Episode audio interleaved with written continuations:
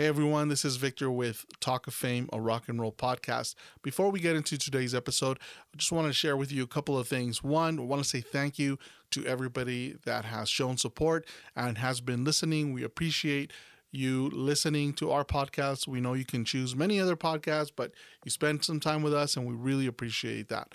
Second thing is when we recorded this particular episode, I was having an issue with my interface. And so I had to use a substitute interface. And I guess it just didn't communicate well with Zoom.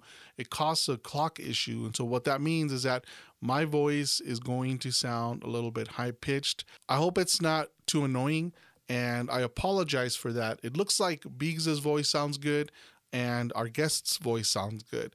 But with that said, let's jump into the podcast and we hope you enjoy this episode. Thanks a lot.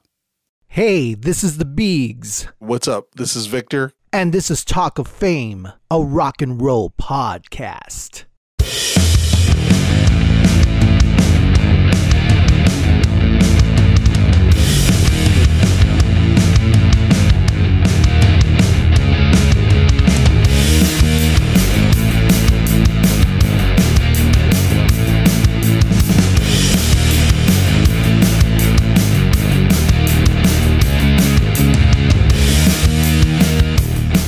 Is everybody in?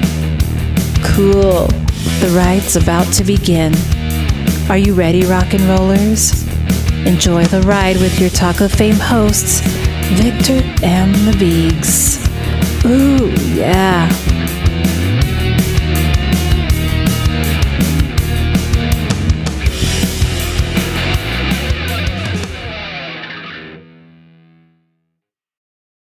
Hey, what's up, fellas and gals? How's everybody doing? What's up, guys? It's another Talk of Fame podcast. So today we have a pretty pretty cool guest. Who do we got, Bob? Well, he plays in a little band called the Smashing Pumpkins. Wow, man. Not little, no. Um, yes, his name is Jeff Schroeder. He's the guitar player for the Smashing Pumpkins, and he also plays in a band called Night Dreamer. If you haven't had a chance to listen to their new album, it's available on Spotify. I think you mentioned that there's going to be like a second a second disc or a second like a second uh follow up to it. From what I heard, there's going to be a double album. And they also have bundles on their website. Yeah, Um, you know, I'm I'm pretty excited because um I was listening to that um to the album that they just released on October 9th, I think. yes. and there's some really really good tracks on there and it's quite different. So i'm curious to see what their production you know and their their writing approach was like and what uh how how they came up with this new sound. I mean you know there's a lot of elements of uh that i did hear from some of their previous stuff. I mean it's still smashing pumpkins. It's still them. Um it's not entirely different but there is a different vibe I think with this album, they took a different approach. Uh, they added, added a lot of elements like keyboards. I hear a little less guitars. I mean, I don't know how they're going to do it live. I'm sure live it will be a lot heavier. Uh, I dig it. I love it. I like the new direction. They're older now. I mean, you're not going to be writing the same stuff when you wrote, you know, when you were 20, 23 years old, however old you were at the time, you know? well some bands do well, yeah, some, and that's fine. I'm not taking away with it. I'm not, you know, some bands can get away with it, and that's great. You know, people love that. You know, same thing with ACD, ACDC. There's, you know, they released a new record, and it just sounds like ACDC. There's no surprise there, you know? right and you know those are those are legacy bands but what i like to see is bands really evolving and transforming it looks like jeff is ready to come on board so let me go ahead and bring him in hey jeff can you hear us Hey. Hello. hey what's up Oh. man Hey, how's it going, Good. How are you? dude? I love that shirt, Steeler. I know I got a lot of Yngwie. I got a lot of Yngwie going. Oh, I got nice. the Yngwie poster back there, and I have that badass. album. I have that album on vinyl. It's a really. I do too. I still do. I still do. You know, and it's, the crazy thing is, when I bought it used in like whatever. I mean, I'm trying to think when it was. Must have been sometime in the late '80s. You know, vinyl was like pre like people buying vinyl again. I I feel like I bought it at this record store out in the suburbs where I grew up, like for like a dollar ninety nine or something. You know what I mean? It was like yeah. no one, no one wanted it. That's right. And Mark Varney, he's the one that that got them together, yeah, it's right? on Shrapnel Records. Yeah, yeah, yeah. You know what's funny about the vinyl is that you know it's really making a strong comeback, and I think that's really really cool. At that time, like you're mentioning, a buddy of mine was really into Malmsteen, man, and he was traveling around with different bands, and you, you know we we didn't really think much of of not that we didn't value vinyl, but it was just everywhere and anywhere you could. It was all around. You mentioned that you bought it for like a dollar ninety nine. Yeah, yeah. So my buddy, he was like, "Dude, I'm gonna be on tour for a while. Can you take care of my stuff?" And he brought these like uh like treasure kind of chests. And I was like, I, I lived in a really tiny like one room studio apartment, and I had like a little porch, and I'm like, well, you could put it there. So oh it, no, it rained. no. that's not, a, that's not a good idea to put up on the porch. You, you know, this is going. yeah, a few months later, he came back and he was like, "Dude, so I'm here to get my stuff," and I'm like, "Cool, it's right there, bro, where, right where you left it." And he just looked at me like, "You you didn't bring it inside?" And I'm like, "I don't know what's in it, bro." So he had all his albums there, and they were warped, and I was Oh, like, no, "Dude, yeah. Sorry, yeah, bro. yeah, pretty much, yeah, pretty much." The guy I'm talking about is his name's Joseph, and he's he's also a, a, a great guitarist, man. Shout out to Joseph wherever he's at. He's probably Yeah, he was the doing one- something.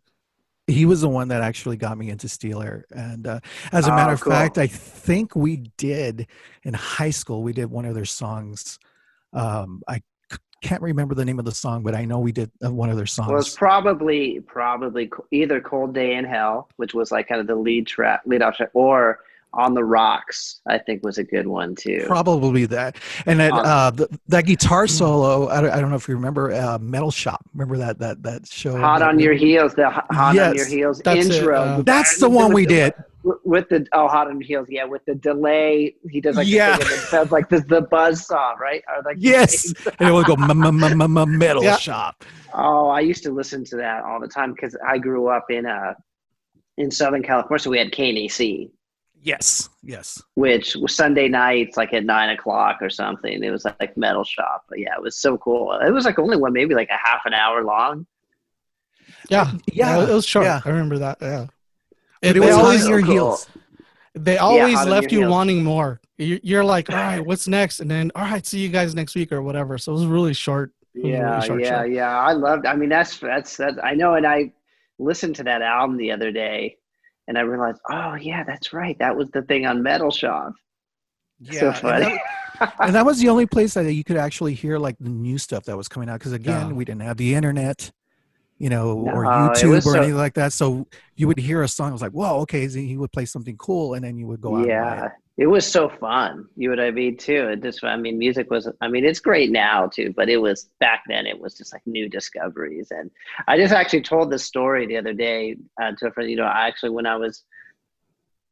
I don't know, maybe, probably, I'm 16 because I feel like I must have drove, but Yngwie did a record signing, you know, Tower Records. And I was like, oh my God, I gotta go. You know what I mean? And so I went down there by myself, of course. I didn't know anybody else that liked him.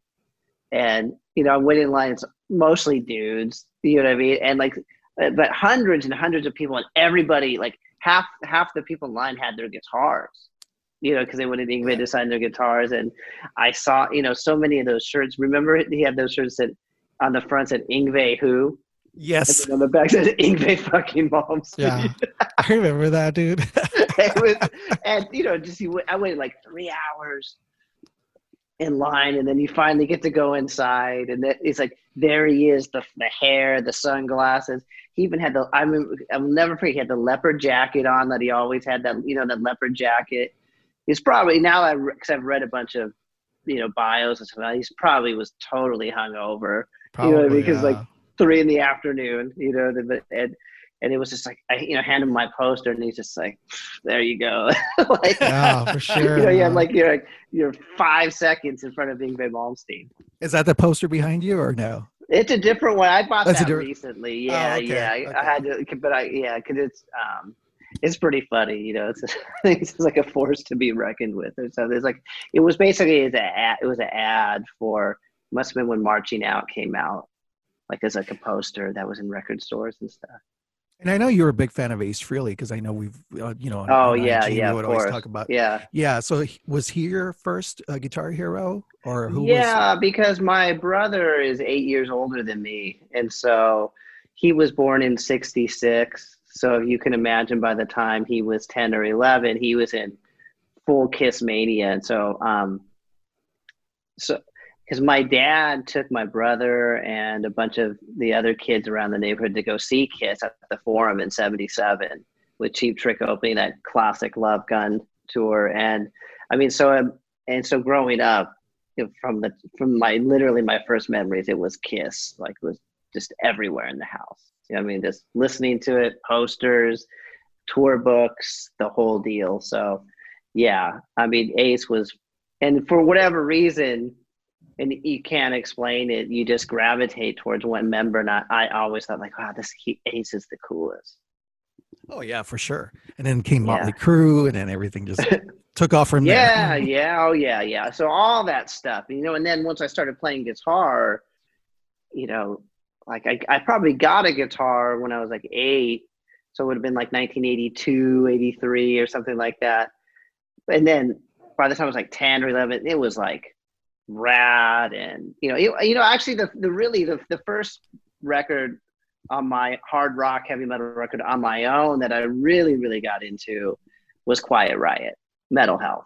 Oh yeah, 83 because that was such a big record that you know when come on feel the noise and Metal health came out you know I, that was i mean i went to the record store and bought that with like my christmas money nice. Yeah. And it opened doors for everybody. That's when everybody That- started getting yeah signed. Yeah. quiet riot and then you know that same christmas I, I got pyromania by def leppard That you know, back then yeah yeah go ahead go ahead I was gonna say, Quiet Riot was kind of like the gateway, like Bob Biggs was saying. You know, for a lot of yeah th- that was my transition from breakdance to rock, because uh, you know I heard that and I was like, that was in your face, man. That mental Yeah, and, no. and it was in your face and it was it had energy. I remember they came to town. I was in seventh grade. Um, and, you know, I liked it, but not not enough to go see a show. I was still kind of like half breakdance, getting into rock. yeah so so my buddies that that went to the show the next day, you know, here we are in seventh grade. Everybody's got their t-shirts on, and I was like, damn, I should have gone, man. But um, that was totally a gateway, not only for not only for people transitioning over to rock that really weren't fans, but like Yeah. other bands, as you guys are talking, or you guys, you guys are saying. Well, and that was, you know, a full, you know, that would have been like right around the time. I think it probably came out like a little bit before Thriller came out. You know what I think mean? so, but yeah, it was, yeah, but it was. I mean, it was like the first. What you know, they say it was the thing because it was the first hard rock heavy metal I'm gonna go number one. To where like, oh wow, this isn't just a subculture anymore. This is actually mainstream. Yeah. And I think with the rise of MTV and stuff, it was just all about timing, and they were It was kind of exactly. That's what I was Yeah. gonna say. Perfect timing. Yeah, and they, you know, and and and they were actually a pretty good band. You know, you see them like that. If you watch that '83 US Festival, you Oh, ever yeah, watch yeah. that? Yeah. You know, where yeah. and and they sound great. You know, they're really good. They're really good. You know, where Motley Crue is a little bit like you can tell like they weren't totally used to playing probably stages that big. It- you know, Right, you like could- they you could were a see it.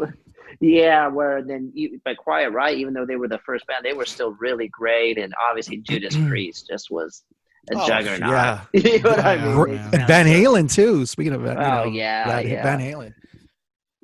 You know. Yeah, and who, who else played that day? Maybe did Scorpions play too? It was That- a sc- uh, Scorpions and, and uh, Triumph was also Triumph. on the bill. yeah, wow. Rik Emmett, Which man, really great Yeah. guitar player. I used to have that. Remember, he did like a Star Licks instructional Yes. video, yes, and I the, used the, to. the VHS. yeah, videos. yeah, yeah, yeah. I had that. You know, I don't know why I ended up. Someone, the guy at the music store was like, you know, you know, he, they would let you rent them, and he Oh, was like. I'm telling, he's like, you know, and I probably wanted to get like the Carlos Cavazo one or something. He's like, you know, you should really get this. You should rent this Rik Emmett one because he shows because in that video he kind of played like a bunch of different styles, you know, and uh, I don't think I learned anything from it. I just would watch it. You know what I mean? Because just try to get in. You know, I mean, it's kind of all above my head at the time, but I remember what I used to watch that all the time. Nice. So when when it comes to when it comes to Malmsteen, man, what was your turn on for that? Because I remember as well back in the day, you know, listening to Malmsteen, everybody was like, "What is this?" It was it was badass, and every you know, it it, it kind of kicked everybody in the butt in terms of like getting their chops together, getting their licks together, and really putting in that rehearsal time. Yeah, um, I just think that it was just the over the top playing, and it just was. You never heard anything like that, and for me, it was kind of all happening at the same time. It wasn't like, oh, I had five years of Van Halen, and then this guy comes along. Once I started becoming kind of conscious who there, it was like, wow, there's Eddie Van Halen, there's Yngwie Malmsteen, there's George Lynch, there's Warren DeMartini. There was all these guys you know, kind of floating around. And then I, but you know, you, you mentioned that it was even um, at that time, I was so young that, you know, my listening tastes were kind of still all over the map. So I would be still like really into U2. Yeah. You know, I mean, like when Unforgettable Fire came out, I, I was Best. just as much into that as I was into, you know, Out of the Cellar. But so Yngwie was just one person among many. You know, it wasn't it, I was kind of bombarded by all of it at the same time, but I was a, such an avid reader, as I'm sure you guys were, because we're we're obviously all from the same era of of guitar magazines. And so I was getting so much information from guitar magazines. And so then that's how I would learn about Mm, people like Yngwie yeah. and how, and they kind of, you know, they would kind of place it in a certain kind of like musical historical trajectory for you. Oh yeah, totally. Yeah. Yeah. What, Um, when you um when you started playing guitar, um, do you remember your first guitar? Do you still yes, have I it? still have, I still have it. It is Really? a little, little three quarter scale harmony acoustic that I got from a, like a department store catalog. Harmony JCPenney. guitars. yeah, it wasn't J.C. Penney's. It was um, I think there in Southern California there was a chain called Best, and it and they had whatever, and so you'd get the catalog delivered to the house. They'd have like one electric guitar, one bass, one acoustic guitar, one little amp. You know what I mean? In the back, you know, with all like it'd be like clothes, houseware, furniture, and then at the children's toys, and at the very the last few pages it'd be like musical instruments. you know what I mean? And I just stare at that for hours and until I finally begged my parents, you know, can I get that? I think they got it for me for either Christmas or my birthday. I can't, Yeah. I can't remember which, but I still have it. Yeah. That's pretty awesome, Oh, that's- man. A that's lot of people don't keep their, you know, they don't. They may have it, but it's all jacked up. It's pretty. I don't even it's have mine. actually my brother has it at his house, and it's still like I mean, it needs like strings and stuff, but it's I mean, it's it's still Ah. playable. And um, strangely, I you know because I just recently moved back to Southern California from Chicago, and before I left Chicago, I was taking jazz guitar lessons at this place called Old Town School of Folk Music. Even though it's called a folk school, they teach all different styles there now, and they have a, a really great jazz instructor there. And so, but they have a music store. And one day I was walking by the window, and they had a a u that they had the same exact guitar. This the same harmony. This is the one that I have. you know, like way, like that's they had like someone someone had sold it as a you know for as a used guitar. Like, oh my god, it's so crazy. I'm like, it makes you feel like wow, they actually made more than one of those. So you're right, never right. Seen, I'd never It's- seen another. Never, never saw another one anywhere. so you were born and raised in California, correct? Yeah, yeah, yeah. Okay. So you were there when when all the 80s like the glam, that whole scene, you know, the Hollywood, you know, the cat house. Oh yes, but I was, you know, because I was too young to go to Hollywood really on my own. Um, I mean, I turned 16 in 1990. So once I turned 16, me and my friend from school, who were we were all at, like we we did. So we got to see like the last year and a half of, Oh, of okay. that. You know, what I oh. mean, of you know where we did go see bands like the Troubadour and the Roxy and the Whiskey. And we did, you know, we did see that, but but even growing up there, it was like the, all the local like BAM magazine and you know the, the kind of the free local. I remember music that those they, that they would have. They would have those at every record store, every music store. So you get it, and I think it came out once a week, so you'd see it all the time. And I mean, it would just be full page ads of those bands after band after band. And so I used to see all that stuff all the time. I mean, I remember seeing Guns N' Roses in there like before they were signed. Poison, Warrant, all I mean, all those bands. We saw a lot of that back here. We're in Texas, and uh, Uh huh. we had a buddy who would visit out there, you know, and then he'd bring back the magazines, and so we were all And like, magazine and Screamer. yeah, think it was we were Screamer. Yeah, screaming, Yeah, yeah, yeah, we, we were all yeah, like, whoa, you know, And there was just kind another of one. Rock Rock City News was another one Yeah. too. Rock City News. Yeah. We'd sit there and, and look at this stuff and just really like, I mean, daydream, you know. Or that's that's that's our scene. That's what we wanted to do. But we had like the old issues because we were in Texas, man. We're still looking like a last year's issue. but but it's just cool. I used to keep I used to keep them all. I had them under my bed and would just till finally my mom would be like, "You gotta throw these things away," you know. and I remember finally when I moved out, like I had just years and years and years of like guitar magazines, like all those ones from the '80s, like so many. And then I went back, you know, and my parents are like, "Oh, we threw those away. We left them in the garage." I'm like, "Oh." no. You know, so now I spent a lot of my my 40s rebuying them on eBay. Yeah. Oh, that's Yeah. cool. That's cool. Yeah, so I have a bunch of them from that era, but and for a while they were cheap, but now like people know like that people want them, so now I'm like, okay, it's just it's pretty funny. So you so you started playing guitar uh, around what age was that?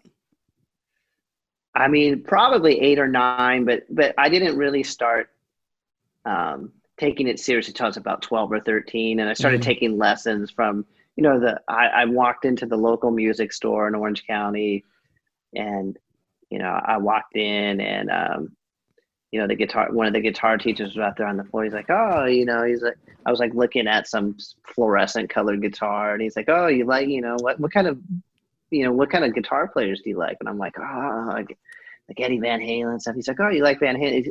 So he takes the guitar off the off the wall and plugs into an amp and starts playing like "Hot for Teacher." erupts like note for note, and I'd never seen it. You, you know, you mean pre inter you could.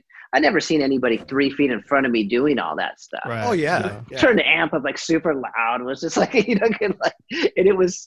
I was just blown away, and so of course he was. You know, now I realize he was out there, you know, fishing for students. Sure. You know yeah. what I mean? And um, Yeah.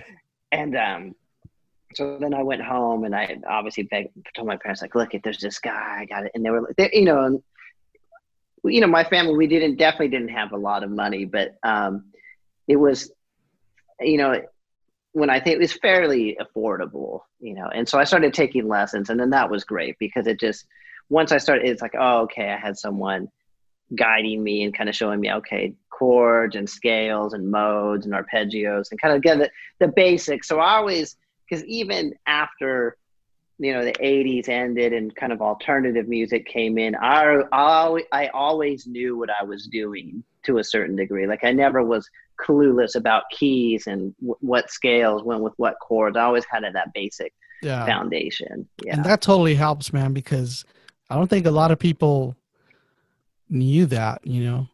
It was more of like, let's jam out. Go ahead, Yeah, plug in. yeah. Are you in tune? What's that? Well, especially in the '90s, because there was a lot of tunings, you know, the detuning and Yeah. you know stuff like that. So it yeah, wasn't like the of that. '80s. No, a lot of that stuff went out the door, and you know, and myself included. I hear some recordings of some of the band I was at that time, and I was like, man, I guess I did not really care about my intonation and tuning because Right. I'm like super attitude. and for some reason, I'm like, like my, uh, you know, the other a couple months ago, someone says like, hey. Uh, this guy, you know, recorded a bunch of our shows and he sent, you know, digitized everything and sent sent us all these files and I was all excited for something like, oh, this is gonna probably be like like I'm gonna like, oh wow, we, we weren't so bad and I listened to him like, oh my gosh, like delete these things. Terrible. yeah, for sure, Yeah. man. So in the '90s, you uh, what what band were you in at the time? Were you doing any local uh, shows at, at the local? Oh yeah, in so Hollywood. um so that guitar teacher I had, I took lessons from from about, you know, 13 to end of high school, you know, and then I quit for maybe my senior year I quit, you know, um whatever, because I'd been taking lessons. Well, I, I I'd been taking lessons from for like three, three and a half years, and then, you know, he was a poor struggling musician. He didn't have a car, which in Southern California is hard, and so he would always show up late to lessons, or he'd like not make it to lessons. So finally, I was like, okay, I'm going to quit from this guy. And so, and I was good enough to kind of keep on playing, you know. And I started playing in like a band in high school, and um, and um, but then I graduated, and then that summer I graduated, started. This was 1992, hanging around like there was like a like a kind of a coffee house kind of thing where they had open mic nights. And so I was there, I ran into my old teacher. And so we started hanging out again. He's like, Oh, I'm te- you know, why don't you, he's like, you can just take lessons at my house. And I was like, okay, you know what? I want to keep on taking lessons. And so I started taking lessons from at his, at his apartment.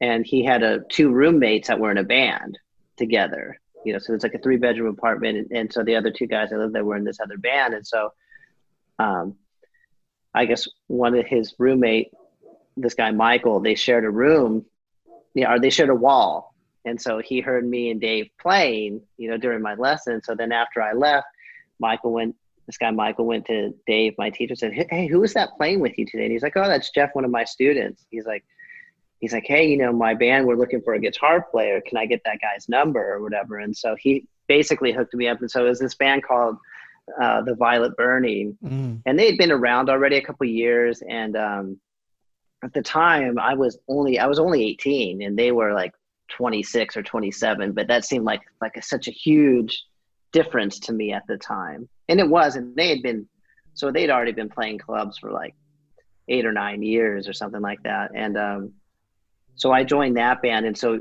by like that fall, I was playing every club in LA and Hollywood and did that for many years. With that with that same band? Yeah, yeah, yeah. I was in that band for probably till 97, early mm. 97. Yeah. So 5 years I played in that band. Yeah. Yeah, and then we and we put out like one we put out like one record that was like kind of on a uh, like a Japanese funded independent during the 90s and so oh, we cool. toured a bunch of the US and in Europe and um, played a bunch. Of, I mean, so we did a lot of like on one side record. I mean, we played like probably 150 shows or something like on that album cycle. Yeah. And um, yeah. So after that, uh, did you take a break after you you know playing? I joined this other band. It's called the Lassie Foundation, which I was in off and on for a long time, like eight or nine years, and then did that for a while. Then I took a break, and then I actually did take a break in the early 2000s, and I went to graduate school for literature at UCLA and was in a PhD program for about uh, six or seven years, and then oh. in the middle of kind of some during that time, then I got um, the Pumpkins gig, and then since then, which is so that was like you know 14 years ago now. That's uh, that's what i was going to say. Since 2007 but, right? Yeah. Yeah yes but it really started in 2006 oh okay know? okay. Yeah when i started actually rehearsing with them. Um, well it was like because they were they were here in they were here in la making zeitgeist. And so they were kind of getting towards the end of the recording. And so they're like oh we need to find a guitar player or bass player and guitar player. And so they're like, well, we should just look out here. It's gonna be easier to find people in LA than than Chicago. And um, yeah, so I was like, I was literally the first person that tried out. Hmm. Really? Oh wow! How'd well, you hear the about the gig? The, How'd you get hooked up with that with that audition? Um, you know, one of my friends who was actually he was in both the Violet Burning and Lassie Foundation. He um, is like a big computer guy, like graphic designer stuff. So he was always and he worked. He always worked from home, and so he was on. Um, all he was like the first person I ever knew that was like online. He's like, yeah, there's this thing, America Online. It's like this thing called the internet. We're like, what? so he was always very tech savvy, and um, so even at that time, he uh, was always on. He had hundreds of friends on AOL Messenger, I remember. if you guys remember yep. that. Oh yeah. yeah. You got me. Well, and yeah, and so somebody he knew was working at the Pumpkins management company and was kind of sent out a message like, "Hey, LA friends, like if you know any guitar players or bass players, you know, or maybe she she hit him up because she knew he was a musician. Like, hey, if you have any friends." Mm. So he, I got a text message one day. He goes, "Hey, should call me. I got something I want to tell you." Call me. Goes, "Hey, I got this message. Smashing Pumpkins are looking for a guitar player. I really think you should audition." And here's their manager's email. You got to send them like a like a bio and stuff. And I didn't have any of that stuff. I didn't. I mean, I never. Uh, yeah, I was not. I wasn't like a guy around LA that was. I'm auditioning for bands. You know, I mean, I'd never ever done that in my life. So I had to actually to sit at home and write a bio, and which was actually easy. It was like perfect to do because Mhm. I was already You're a a big writer. fan of the Yeah. band. Yeah, and I was going. So I was already a big fan of the band, and so I just knew the guitar, the influences, like guitar influence to put that I knew Billy would be like, I want to, I want to meet this guy. Yeah. you know I mean? Like I really knew how to tailor it. You know, I wish Yeah. I could find it. I have to find. I probably do have it somewhere. That would be cool, man. That would You should, cool. yeah, But that would be cool. To, because I knew to put like, you know, it was like the right combination of like some hard rock. It was like you know probably like Randy Rhoads, Ritchie Blackmore, like um, Brad Laner from this from this band called Medicine, this alternative band that was from LA that had actually toured with the Pumpkins, and like it was just like the you know the right combination of things. I knew that he'd be like, wow, I can't believe this guy exists. Yeah. so um, and so they yeah they definitely got right back to me and and I was the first and they def- definitely auditioned other people uh, along the way but um yeah it, I was I know I was the I was literally the first guitar player to try out wow. That is what so awesome. what did the That's audition consist of for you? Did you show well up? you and- know that's the thing yeah the thing is is it wasn't just one audition it was um what well first it was just with jimmy chamberlin the drummer and so it was me and some um, bass player and so we would just learn a couple songs. And then um, once he kind of had a, a small group of people he thought were like okay like these are like in the running. Then billy came down and we played. But so it was actually over months. It Mm. wasn't just one time. It was and they were really cool. They they um would let me come and hang. They would like just come you know we'd go jam like for a while and then and then jimmy would be like yeah why don't you just cruise over to the studio and just hang out so i got to see they would let they would let me just hang out for like six eight hours while they were making the record so I got to, and Roy Thomas Baker was producing, so I got to hang out like. Was Oh, out that's Jimmy, awesome. Roy, Roy Thomas Baker and Billy Corgan, and at the, the Village Recorder, and like it's like man, like this is so cool. That was so that cool. uh th- I mean that I would say that was a good sign off the bat. They're like, yeah, let's see what this guy's like to hang out with, and That's true. Yeah, that's very that's very important. That's like another way of just like, hey, let's hang out and see how he how he is, you know, because Yeah. that's very yeah, important. I think that, I think I think that that was. They're like, okay, there's going to be a lot of people who can play, but can you hang? right, right. And I would say to this day that 50% of the gig, any gig you have, is can you hang? And how much of a nuisance are you? Are, do, are you pleasurable to be around? Do you rock them? I mean, I, I think that that's, you know, it's funny when young people always ask, like, oh, what should I do to make it? I'm like, well, you got to just learn how to be chill. And, you know, if you're on a 10 hour bus ride, are you going to annoy everybody? you know what I mean? Are you going to annoy everybody at the airport, or you know what I mean? So backstage, I, that's a that's a huge part of it. And how But you know, an interesting. I was gonna say one interesting um, tidbit of information, which I think you guys would appreciate, um, and I don't think he would be um, offended by me saying this. Um, but one person who auditioned on the bass, which was it was really really cool. Um, he didn't get obviously he didn't get the gig, but um, Joey Vera from Armored Saint. wow, really? Yeah, yeah, yeah, yeah. yeah. wow, man. And he was really good. I mean, obviously. yeah, I mean, he was Armored Saint was like- yeah. he was like the real deal. I mean, it was, it was, but um, I don't. I mean, I don't know. I mean, it, it was just me and Jimmy and him and Joe, and we've. I, I I know I can't remember what other songs, we but I do know one hundred percent for sure we played Cherub Rock because I just remember like like listen, I'm like, wow. This sounds amazing. It literally sounds like if Steve Harris was playing bass on this song. Because he kind of played that kind of it had, it Yeah. had definitely like, you know, um, and it was really good. But I, I, I, they'll they'll never, you know.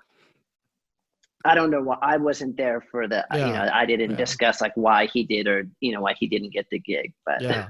I, I that was that was really really cool because um, I remember I was hanging out at the studio with them one day and they're like, "Yeah, hey Schroeder, tomorrow we got gonna audition this guy. You ever heard of this guy? You know this band Armored Saint?" I'm like, "Dude," and I was like, "Joey Vera," and they're like, "Yeah, that's his name." Joey. I'm like, "I'm like, dude," because I I really liked Armored Saint growing up. So uh, to me, it was really it was it was really cool. Yeah. Oh, that is that's a, that's a cool story. I had no idea, no clue. Yeah, yeah, yeah, yeah. And Are you still in touch with Joey, or I'm not. No, I'm Oh, not. okay, I, mean, okay. I didn't keep in touch with them at the time, but um, yeah, That's a cool He was- story. Yeah. he was, and he was, he was super nice, and like I said, he was a smoking bass player, really good, really good. Well, you've got you've got a a, a, a triad of of uh, I mean, Jimmy's a he's a badass he's- man. Drummer. Oh, You know, yeah, yeah. and then Vera, and then you're in there. I mean, that must have been freaking insane. Yeah, it You was know, I it mean, was cool. It was yeah. really cool. Yeah. I'm sure it was- changed the the the dynamic of the song. I'm sure with him yeah, playing bass. yeah. Well, because it's just you know what I've learned over the years is a lot of, and you know, you play bass, right? You Yes, know, I, I, yes. yeah, and and as you know, I guess from a technical standpoint, it's not hard maybe to play simple bass. You know, like people like, oh, I, and like me, I, if I'm making a demo at home, I can certainly pick up the bass and play play bass. But obviously, to play good bass is something that's just as difficult as anything. You know, any instrument. You're You know, absolutely correct. yeah, you know, um, it's like bass is not easy at, by any stretch of imagination. But what I've found is over time that um, even if I'm if I'm doing something or re, you know recording, it's even if the bass part is simple, having a bass player that's really really good can make even a simple part like just sound like even way better because it's about the pocket, the pushes, the feel. You know what I mean? That even if it's something simple, and that's how with Joey it was like even though I mean those wasn't like those bass parts were hard for him, but just his feel, his pocket was just it just was like wow, like Yeah. that's that's it was like world class. You know, Yeah. someone who's played all the biggest stages in the world, who's done it all, played thousands of gigs, like it had that kind of level of experience behind it. And that's that's the way I would describe it. What was it like when you got the news that you got the gig? Well, you know, I really didn't think I was going to get it at, at one point because because the last jam we had was actually was was really was really bad. Um, so you know, I had been jamming with Jimmy and a bunch of different bass players, and we we started rehearsing a couple times a week, and we're like, man, this is sounding really good. He's like, okay, I'm going to have Corgan come down, and so Billy comes in, and then all of a sudden he's like, I don't want to play, you know these songs. Let's uh, let's play this new song I'm working on, and it was that song "United States," which actually on Zeitgeist. But it's like a like a crazy song, like you know what I mean. It had Oh. all these crazy riffs and changes. It was like I could not even keep up. I, I you know, I, I it was I I was it was horrible Yeah. it was horrible, like terrible. And and I, we I remember we did play a couple other songs. We played like today, we played tonight tonight, and and he you know he was just a hard ass on me from like this from like this you know which. I really learned. I appreciated because he was like, "If you're going to do this gig, you got to be able. You, you can have to step up to the Yeah. plate because you know I want someone who's really good, and like you're gonna have to be you know you're gonna have to kind of fight for your you know for, for your space up there and um but i went home after the audition and i remember because i'd been working for months. I mean i was going to grad school. I totally fucking blew off all my like you know i mean i was like just obsessed with getting this gig. I was like dude i'm gonna i gotta do and it's like kind of the longer it went on. So it'd been like maybe three months since the first time i jammed with with jimmy. So it'd been like months of hanging out you know playing. And then so I'm like, I was just working, working, working. And so then I go, okay, this is it. This is like, this is the final one. Like, this is it. Like, you know, and I totally bombed it, like just terrible. Just Yeah. terrible. And I remember, and I remember, I walked into my little shitty studio apartment, you know, in West LA, and just fell face first onto my bed and just was Oh. like, didn't move for like hours because I was just could so just- yeah. emotionally drained and and um and so it was kind of right before Christmas, and so they, they Billy and Jimmy banged off back to Chicago, and um, you know, uh, whatever. And then in January, I started going. You know, I was back at, at school at UCLA, whatever, doing my graduate work. And then one day, I get I see my phone. I'm like, wow, it's Jimmy calling me, and so I'm like, hey, what's going on? He goes, yeah, you know, um, so I want to talk, you know, you know, it's like, how you doing? Yeah, good, good, good, good, whatever. He's like, so I want to talk a little bit about, you know, the last time we jammed. And I'm like, well, I certainly, I certainly don't, you know. But he's like, he's like, yeah, Bill," he's like, we thought, he goes, we thought it went pretty well. And I'm like, he said, thought- he said, we thought it went pretty well. He said, but, you know, um, there's a couple things that we want you to work on if you want to, you know, if you're still interested in taking, doing, trying to get this gig. And I was like, yeah, sure. You know what I mean? And whatever. I forget, you know, a couple things like, you know, I- I can't remember what he said, you know, um, in specific, but I was like, yeah, sure. Um, and, uh, and then I think, I think then I jammed with him and, and Ginger, who ended up getting the gig on bass a couple more times. And Billy just never came back. He's like, you know what, Jimmy? He's like, if you if you think he's the one, then let's just do it. And then yeah, and so then I actually finally got the gig. So it wasn't like oh, like I auditioned once and then I waited and got the call. yeah. It was like it was like months of torture. Yeah a gig like that I mean you know you you you definitely got to spend some time and find the right the right person you know? Uh, yeah, yeah, because I think it's a hard gig because I think what they would have, what the problem would be is they'd get like the al- like say like the alternative guitar player in there who was like could play like kind of the say Cure, Joy Division y, Echo and the Bunnymen kind of guitar, but really struggled at playing the heavy stuff. Yeah. You know couldn't Oh, couldn't okay, really yeah. couldn't lay down the metal really well. And then you'd get the metal guy who'd come in who could play heavy but not really in the right way but could play heavy. But then for like the clean pretty stuff was totally out of place too. So finding people who were into both equally and and and con, kind of conversant in both languages i think was very difficult to find and i think it had you had to have been kind of born in a certain era to really have been into all those things as you know and and certainly I was because like I said even though I was into heavy metal but I was so, super into U2 and The Cure and all that stuff as well So that was already in your DNA already. Yeah, that it helped a certainly lot. Was. Yeah, yeah. And then even by the time that gig came along, I had already was into like, you know, well, I mean, because this was in the mid 2000s. In the early 90s, I was into like Ride and My Bloody Valentine and all that kind of British shoegaze stuff. And um, so I think it was um, like you just kind of had to have had the right set of influence, like truly had to have been inspired by that stuff and played those different types of things. Um, and to be honest, like what was probably lacking in my playing at the time was playing more. I hadn't played that heavy in a long time since I was in high school. You know, none of the Mm. bands I was wow in kind of because were really as heavy as the Pumpkins. You know, with I mean Jimmy's crazy drummer, so you had all that, all that crazy riffing and stuff. Um, so that took me a little bit of time to get back up to speed. You know, and I had, you know, I never had to, you know, in the '90s, I didn't have to play like leads like that or anything like, you know, I mean, nothing like that.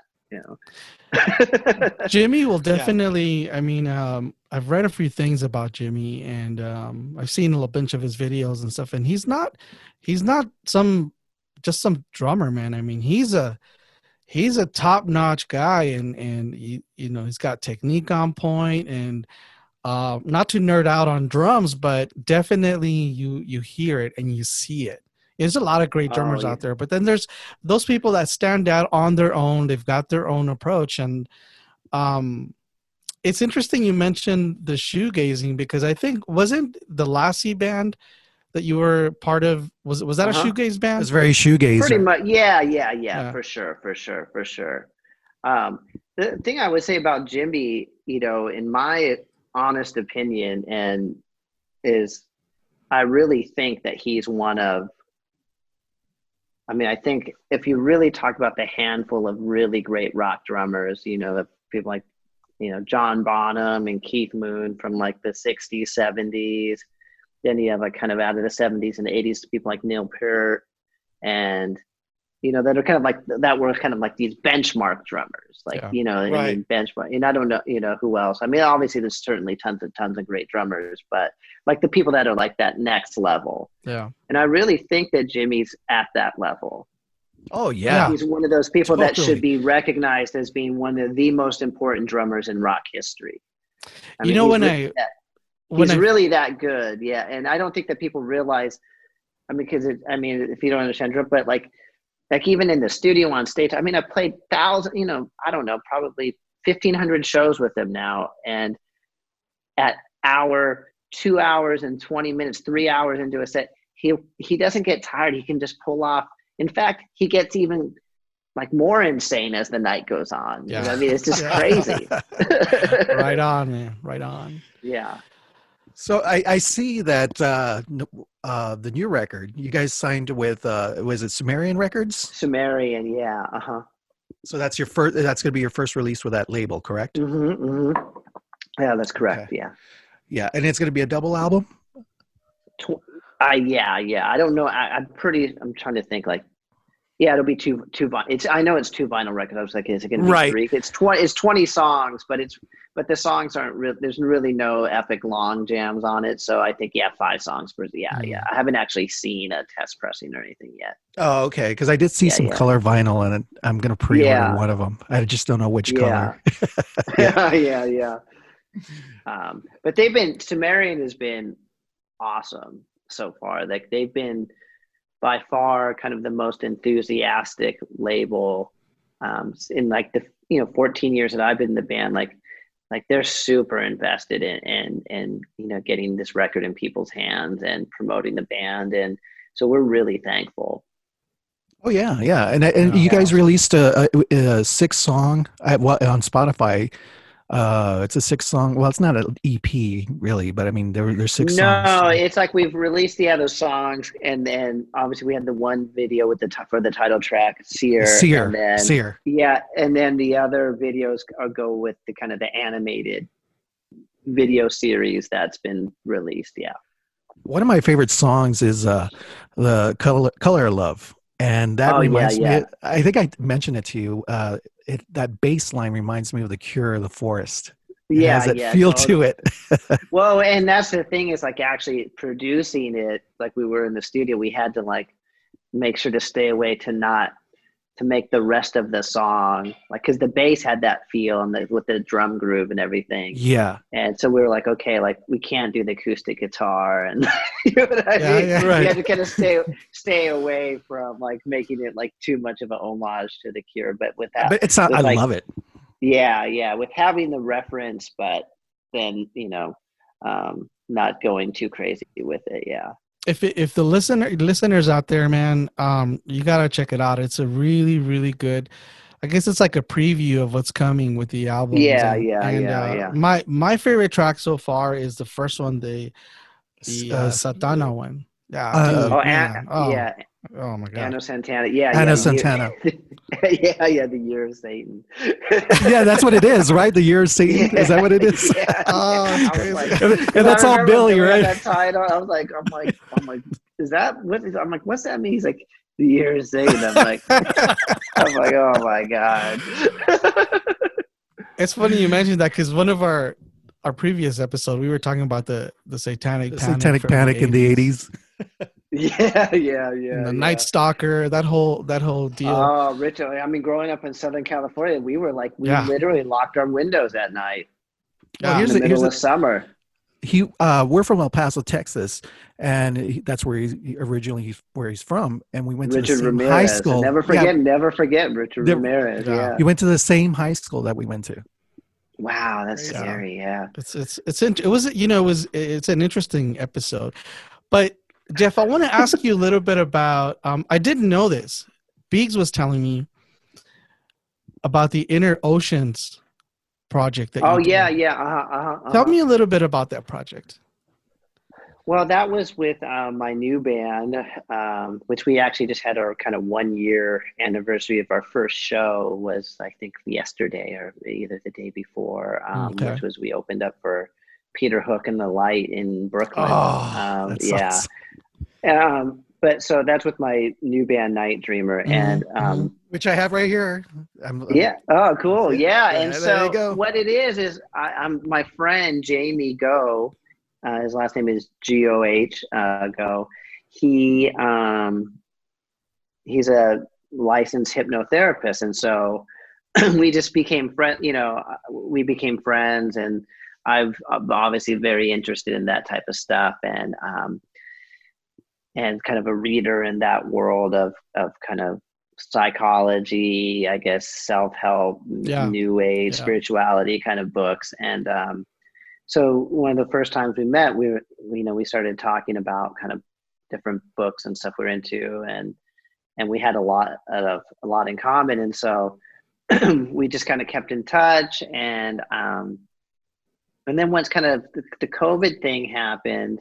I kind of had the idea in my mind of making that of kind of doing like a kind of a guided hypnotherapy meditation album um, before coronavirus. But then once it happened, I was like, oh, we really got to do this. Yeah. And because we felt like, you know, just to give people some basic resources, you know, just something simple like if, you know, because it was, I mean, now we've kind of adapted to it and it's still, and obviously it's, it's, it's a horrible situation. It's, you know, but I don't know how, how it was for you guys, but I mean, those first couple months, I felt like really panicked all the time. If I went out to the store, I'd be sweating because with gloves and, you know, I mean, didn't know for sure. like, like what was going to happen. Like, you know, the information was just like spotty at best. And, you know, I mean, people didn't Your really anxiety levels went up high. yeah, yeah. So I was like, man, we really. You told Mindy, I said, you know, we really got to do this, and so, um, yeah, and it was, you know, because it was just kind of not terribly difficult to do, you know. So we did it over about a month, and um, yeah, it, it just really like it kind of more of like a. Obviously, we weren't expecting to sell a million copies of it or anything like that. In fact, you know, I mean, um, we were talking about like we're just going to put it up on Spotify and and I Apple Music and stuff now, so people can just have it for free. Because we just want people, awesome. we just wanted it basically just as a as something as a resource for people to use. Well, when Beeks told me about that, you know, he's like, "You're gonna really like this," um, because I do a little bit of that. I'm a life. I mean, I play music and stuff, but my day job is I'm a life coach. I'm a massage therapist. Been doing that for years, and I, I was like, when those when those this whole thing started, I was like you, man. I, I'd go out to the store, I'd be freaking panicked, Gloves. and my anxiety was high, and I was like, man, I got to get my meditation and all that stuff. So we speak the same language when it comes to that. Um, that's pretty awesome. So listeners, check that out. Uh, believe it or not, man, uh, meditation and all that stuff can really, really help bring that crazy anxiety down. We really need it right now because it's it's it's insane. Well, it's really hitting heard, us hard. Yeah, no, and from what I've um, learned, you know, and this is from my personal therapist, you know, me is that even just doing like when you do like which is kind of deep breathing exercises, Yeah. which is kind of what you kind of do in in meditation, right? And if you breathe deep into your stomach, there's actually a chemical reaction that Yep. takes place, and that lowers your whatever the chemical that actually causes anxiety. So it's not just hocus pocus, Right. like oh, do some Right. meditation. Like it's good for your, it is good for calming your thoughts, but it also just from uh just the the physicality of it, like doing that kind of deep breathing and slowing down is actually there's a chemical reaction that actually lower your um, anxiety level and apparently um, when you have kind of whatever the chemical that's released when you are anxious totally stunts like a lot of like creative acts Oh yeah, for like sure. your minds yeah so i think for people who are into the kind of creative arts and whatnot like you know and tend to be um maybe get a little you know i don't i don't want to how do you say it? like can be kind of um swept away by like a situation like this because Mhm. you're kind of maybe a little more in tune with like feelings and kind of things are going on out Yeah. there and you know it's really not but it's really not healthy to your creative practice so anything like that i, I feel like it's just helpful and just having tools and being able to recognize that um, and knowing that it's that it's okay that and that there are um, like I said, that it, it's not means that there's something wrong with you. It's just like kind of a chemical reaction taking place in your body because your body's going like, hey, it's trying to protect itself. You know You, can't live in that, but you can't live in that 24 seven. Right, drain right. Yeah, you it, Yeah. not not to not to nerd out about that stuff because I could talk about that forever. But as a drummer, you know, I've got I've got this buddy. He's a drummer as well, and he tells me you got to get spiritual with it, man. And I hadn't I hadn't I took a break from music, focusing on you know as as as a life coach, meditation coach, and all that. Biggs was the one that was like, "Hey, dude, let's start this this band and let's start recording and stuff." He got me back into it, and I'd been away for so long that one of the first gigs that we did, I didn't remember how to set up a drum kit. I was like, I, I literally see, yeah, I stood there and I was like, well, where does this go? Got through that show, but um, I was talking to a friend of mine who's a drummer, and he was like, you got to get spiritual with it, man. Again, it's not woo woo. It's actually a scientifically proven method to really tap into your creativity. So, as a musician, as an artist, uh, you're absolutely right. Uh, stress and anxiety will stunt that. It'll block you. Yeah, And some people think thrive you- off of it. You know, they they're like, oh, I'm gonna write do. this. They do. This I'm gonna write Yeah. on about this or whatever, and that's cool. So if it works for you, great. But that's awesome, man. I'm glad you're gonna put that on on. So it's called Inner Oceans, yeah, yeah, Right. yeah. and that was Where, done where by. can you get it right now? Can, can you? Per, It, you can it's get on it now. Bandcamp. It's Bandcamp, It, yeah, okay, it- that's it's on Bandcamp. Yeah, yeah, All right, and that was done by Night Dreamer, your current. pro- Yeah, it wasn't yeah, a solo thing. yeah.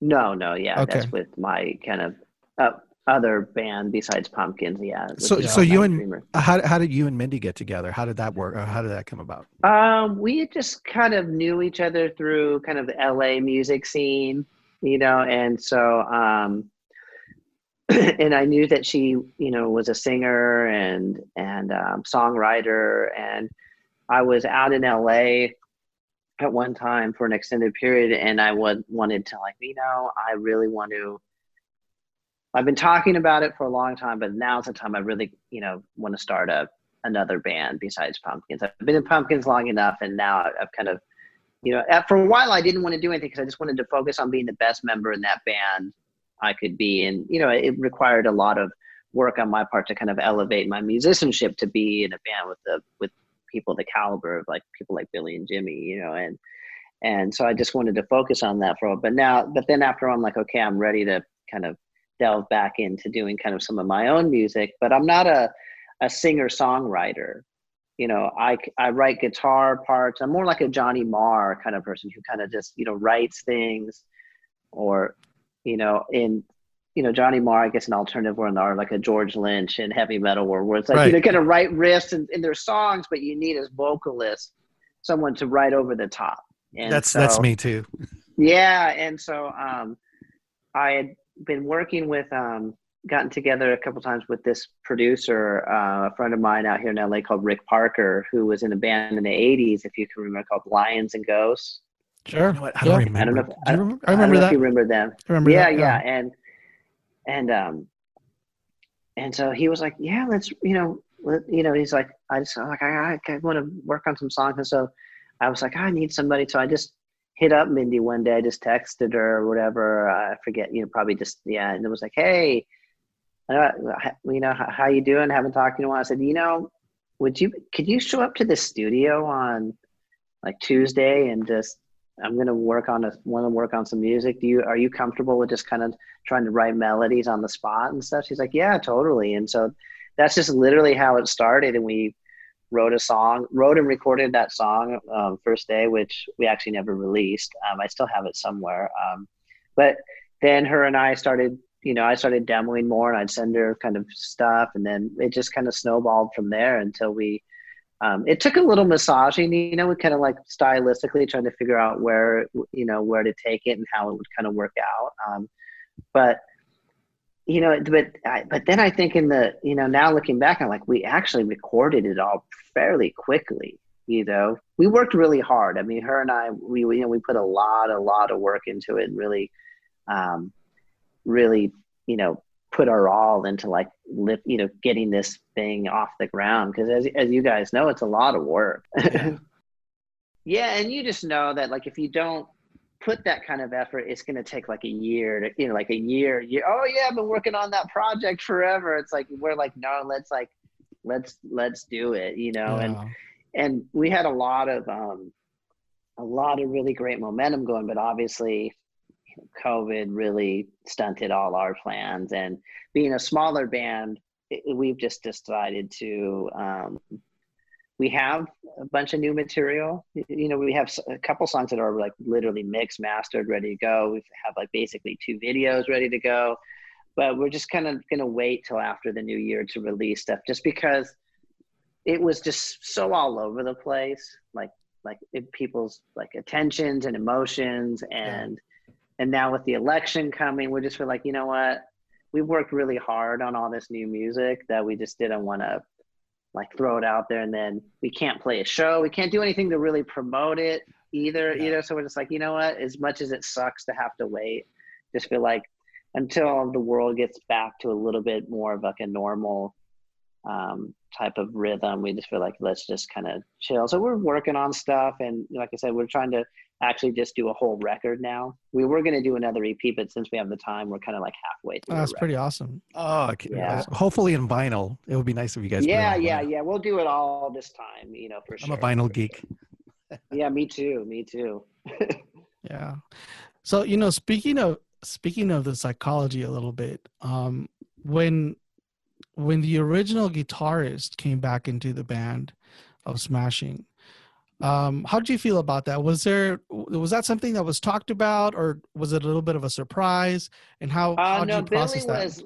Uh, you know, he to his credit, from day one, he was very, he was totally transparent about the whole Mm. process, and and you know, him and I are very close, and we were, you know, um, very close at that time, and he was like, you know, um, this is what I'm thinking. I'm thinking just you know, I really feel like the band should be at a higher stature, and um, kind of right now i feel like the only way to do that is to get the original band back together. Um, you know but he said but i'm telling you right he's like you're going to be in it too.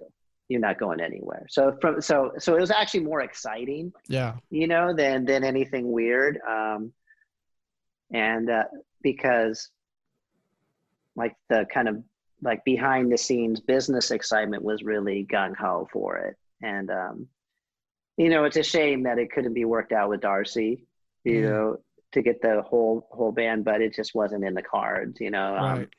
i mean she's pretty much been out of music you know since whenever she left in 98 i think you know so, she has it. Oh, okay. So that's a long, long time. yeah, yeah, yeah, yeah. So um, I know, you know, Billy really did try to reach out to her, and they talked a bunch, you know, but it just whatever. I I don't know exactly why, but Mm. you know, it just really just didn't happen. Um, but but but which is great, you know, because now we have you know Jack Bates, Peter Hook's son, is playing in the band, and I so did it's not kind know like, that. Yeah, yeah, no yeah, way. yeah. I had no idea. So that's that's Yeah. his son. Yeah, yeah. Jack is actually Peter Hook's son, Oh. and that's how. So that's how we saw him because Billy and I would go see Peter every time he played in Chicago, and well, actually, I met Jack at the first time I met Jack in Manchester in 2007 on the Zeitgeist tour. You know, he was just. I think he was like. I mean, he was probably only like 14, maybe 15. He's just a just a kid, you know. And he came with his dad and his and his friend to the show.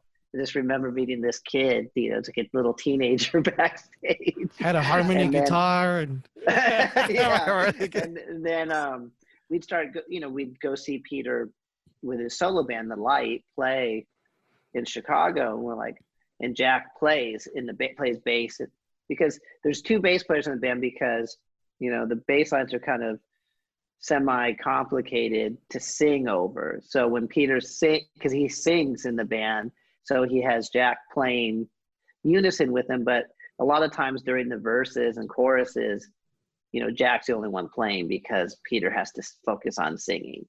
And um, and so we'd go see him play. We and Billy and we're like, man, Jack's pretty good. We should next when we get the pumpkins, like next, you know, for the next pumpkins tour, we should just get Jack.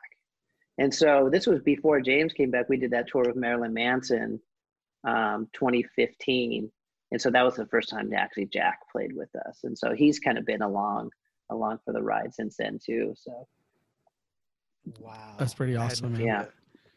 Idea. and yeah, and he actually Jack, played, you know, he played on higher higher than the sky on the Night Dreamer EP. Oh wow, Oh, it's pretty oh, awesome, yeah. man.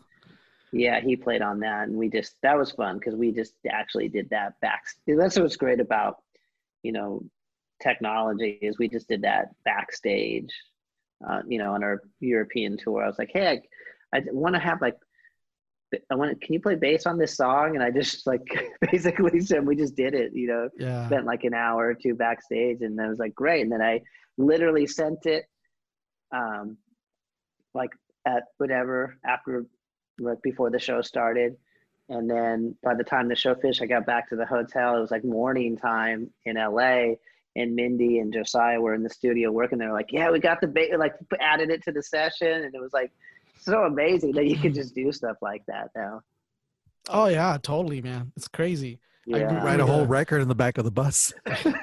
totally yeah for sure. I actually now it's like because you know with even pumpkins now we're we're working on music and so we basically you know work from home and I kind of have to admit I kind of I don't mind it. I mean, there's nothing beats being in the room at the same time Right, and playing. right. I mean, that's that's but but it's actually kind of not. It's not too bad, you know, to to be able to sit in my own little home studio and and just try out ideas like this. It's I feel like it's a little. It's pretty comfortable that way, and I really I I don't mind it. Who's a female vocalist on on some of those songs? I hear you know there's a female. I don't know which song. Oh, that's know if there's uh, on the new Pumpkins. It's uh, Katie Cole who plays live with us. You Okay, know, she plays okay. keyboards and sings. Um, she and then also um, there's two. It's Katie Cole and there's uh, Sierra Swan. Um, and Sierra's a, a friend of the band too. And uh, but Katie wrote most of the parts. Like while we were making the record, she got the tracks, and then at her studio in Nashville, she demoed everything out and then would send back her ideas. And then, yeah, she worked really hard on all that. That's why they definitely weren't just an afterthought. That was like, you know, she worked on those parts for weeks. Not even Yeah. probably weeks, more like probably a couple months, to be honest. You know what I mean? Yeah. Yeah. And um, yeah, so that's Katie and Sierra. Yeah, it sounds really, really good. I was asking Biggs like about that, and um, yeah, I didn't know, but it sounds really awesome. Yeah. Yeah. Yeah. I mean, this whole record has a different vibe. I mean, it doesn't sound like the the- you know the previous you know like the back catalog. You know, this is more like no, no, total we, different we- approach. Yeah, yeah, we were absolutely on this record going like, okay, we're not gonna try and do anything that's like the past, like And which is good. Yeah, yeah. And, uh, yeah, Yeah. which is good. There's like really, there's there's one, there's really only one full blown rock song, like on the record. You know what I mean? the rest is yeah, the rest is all kind of more this kind of newer sound, which was a fun record to make. I mean, we had a lot of fun. It was really, I mean, it was, it took a long time. I mean, we really spent a year making it off and on. I mean, not a year straight because we did a bunch of tours in in the middle of it, but you know, but, but it's from basically from beginning to end. It really was almost a year Yeah. of work. Was it more of a collective, uh, or was it just you know Billy was like, I want to go in this kind of direction? Um, well, he wrote this. You know, he worked on the the songs, the ideas, and demos, and then we would just all work together and and just kind of feel like we would we'd always try. Like we tried more guitar and stuff, and it would just be like, ah, this just doesn't. It just feels too old. It just doesn't feel fresh, and so. Um, it was a basically an ongoing conversation. It wasn't like one day walked in like, "Hey, this is I mean, but I will say from day one that the criteria was it has to feel fresh. If it feels old, like the old thing, then we're not going to do it. Yeah, it's pretty cool. Was there any Yeah. song that you threw that you guys didn't keep that you yourself were like, man, that's we, we should probably keep that. I can't remember if we no, I mean, because we went over these songs Yeah. like like over and over. I mean, like like I said, like yeah, like it, like we worked really hard on like thinking through like what should be, what should Got and should not be on the record. Yeah, like things things kind of became pretty self evident, pretty self evident. You know, it's interesting you're saying that because as you're as you're writing, and I'd never thought of it that way. Like if it feels old, just let's move on. You know, it might be a great riff, might be a great idea, but it just it just doesn't.